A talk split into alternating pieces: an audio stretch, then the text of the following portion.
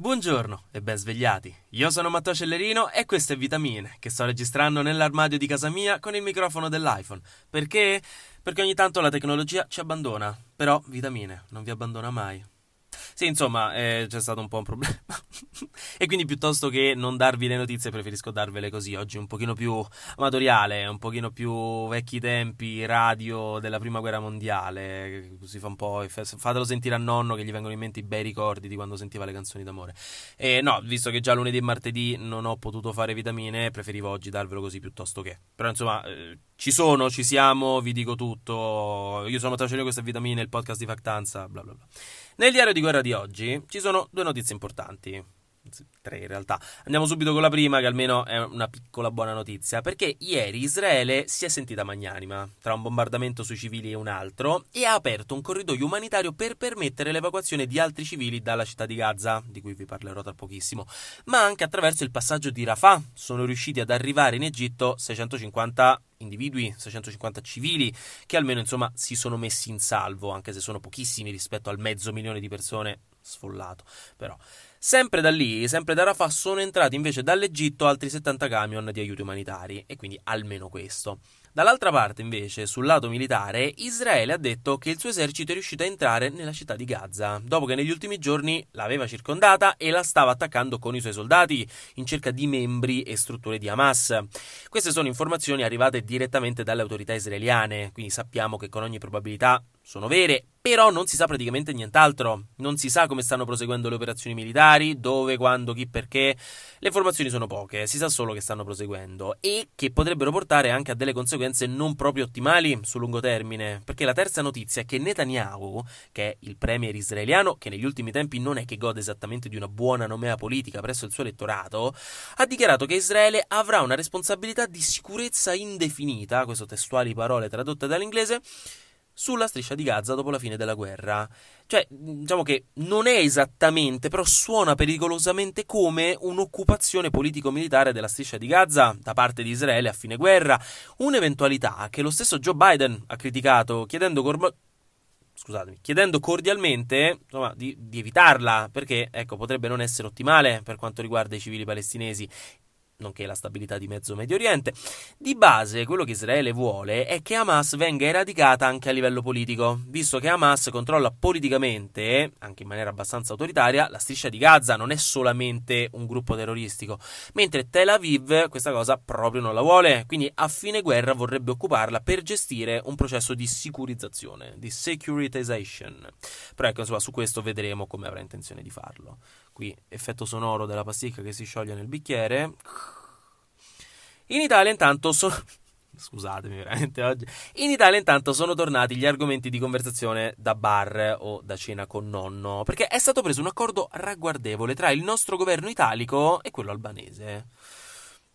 Un accordo sui migranti, perché di che altro volete parlare di questo periodo da un punto di vista no? di governo, di politico? Praticamente l'Italia ha firmato con l'Albania un protocollo d'intesa. Cioè si sono detti, sì dai, famolo, è una figata, però poi ci sentiamo sui giorni per i dettagli, eh? Che dite? Questo per prendere tempo. Un protocollo d'intesa in cui si sono giurati e spergiurati che l'Albania darà all'Italia due pezzi di territorio, ovviamente diciamo in affitto, non è che ce li regala, Due pezzi di territorio su cui l'Italia costruirà e gestirà direttamente due centri per migranti per tenerli lì, farli sbarcare dalle navi e gestire lì le procedure di rimpatrio per quelli che non hanno i documenti o le autorizzazioni. La polizia albanese aiuterà a gestire l'ordine fuori da quei centri, ma di base i centri saranno sotto la giurisdizione italiana. Potranno ospitare in totale 3.000 persone contemporaneamente e non potranno andarci donne incinte, minori o persone vulnerabili. Questi, questi centri per migranti non dovrebbero essere centri di permanenza, ma centri di transito in cui elaborare in maniera veloce i processi di identificazione ed eventualmente di rimpatrio, fondamentalmente per alleggerire il carico delle strutture italiane.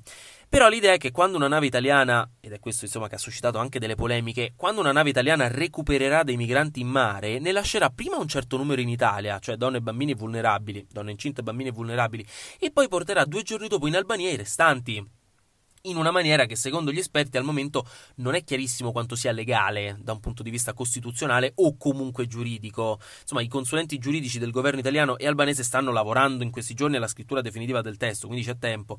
Però al momento ci sono dei dubbi su qualche piccola questione legata alla nostra Costituzione al diritto europeo e internazionale. Insomma, staremo a vedremo, però come misura ha suscitato degli spunti di conversazione, mettiamola così, qualche polemichetta come al solito, anche perché è la prima volta che si propone una cosa del genere, quindi di sicuro da un punto di vista di creatività, chapeau.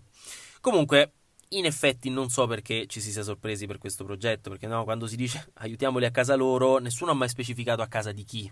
Lasciano sempre quel loro così generico apposta, la colpa è nostra che facciamo i salti logici. Comunque, a margine di questo, di cui sentiremo palesemente parlare ancora, c'è nonno Sergio, Mattarella che è in visita di Stato in Corea del Sud per incontrare il presidente, assaggiare i tokbokki, fare un giro al confine con la Corea del Nord e poi fare anche un salto al volo pure in Uzbekistan, questo proprio per non farsi mancare nulla.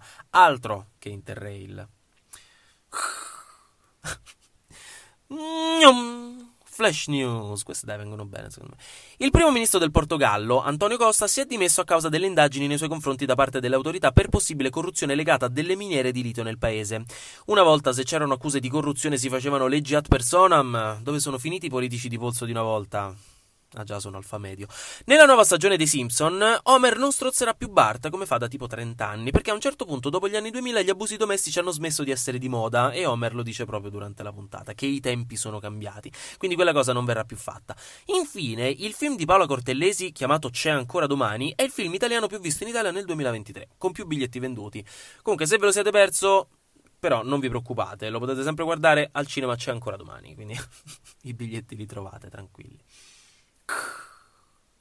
Per la rubrica scientifica di oggi, invece, la scienza è contenta. Non la tecnologia, perché per come sto facendo vitamine oggi Thomas Edison si starebbe piangendo probabilmente, ma la scienza in generale sì. Gli scienziati nei loro laboratori con i camici bianchi e le penne spagliate nel taschino sono felici alla macchinetta del caffè, non parlano d'altro, perché il telescopio Euclid, che è uno dei più importanti progetti mondiali degli ultimi anni, una roba da più di un miliardo di dollari, lanciato dall'Agenzia Spaziale Europea, quindi avrei dovuto dire da più di un miliardo di euro, scusatemi, lanciato dall'Agenzia Spaziale Europea, ma con la collaborazione della NASA e dell'Agenzia Spaziale Italiana, ci siamo pure noi in questo progetto, quindi pacche sulla spalla per tutti oggi.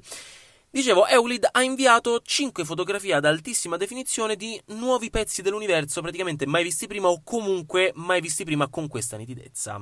L'obiettivo di Euclid nei prossimi 6 anni è proprio quello di mappare in 3D l'universo per permetterci di scoprire molto meglio che cosa c'è là fuori questo è ovvio, ma soprattutto per capire qualche informazione in più su energia e materia oscura, che sono due soggetti cosmologici che ancora non siamo riusciti a trovare o vedere in maniera pratica, ma che secondo i calcoli sappiamo che dovrebbero rappresentare il 95% dell'universo intorno a noi. Comunque, Euclid ha fatto uscire delle prime foto che mostrano galassie a 10 miliardi di anni luce da noi, quindi tra l'altro galassie vicinissime alla nascita dell'universo, fanno vedere ammassi di galassie mai visti prima, fanno vedere con una nitidezza scusatemi, fanno vedere con una nitidezza inaudita la famosa nebulosa testa di cavallo, un ammasso di materiale spaziale che sembra il cavallo degli scacchi, molto carino, fa vedere un ammasso globulare di stelle, una galassia nana irregolare, insomma delle cose molto belle, molto suggestive, ma soprattutto importantissime per astrofisici e cosmologi e magari pure per il vostro astrologo di fiducia, si sa mai.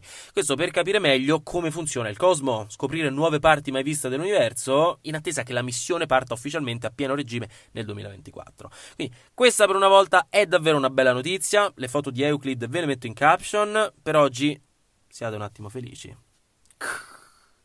Anche oggi, in maniera abbastanza ridicola, grazie per aver ascoltato Vitamine. Questo spero che sia chiaro che insomma Vitamine non vi abbandona tranne quando mi abbandona la tecnologia e anche in quel caso in qualche modo si fa. Però per il resto noi ci sentiamo domani, perché sarà successo di sicuro qualcosa di nuovo e io avrò ancora qualcos'altro da dirvi. Buona giornata e godetevi il mercoledì.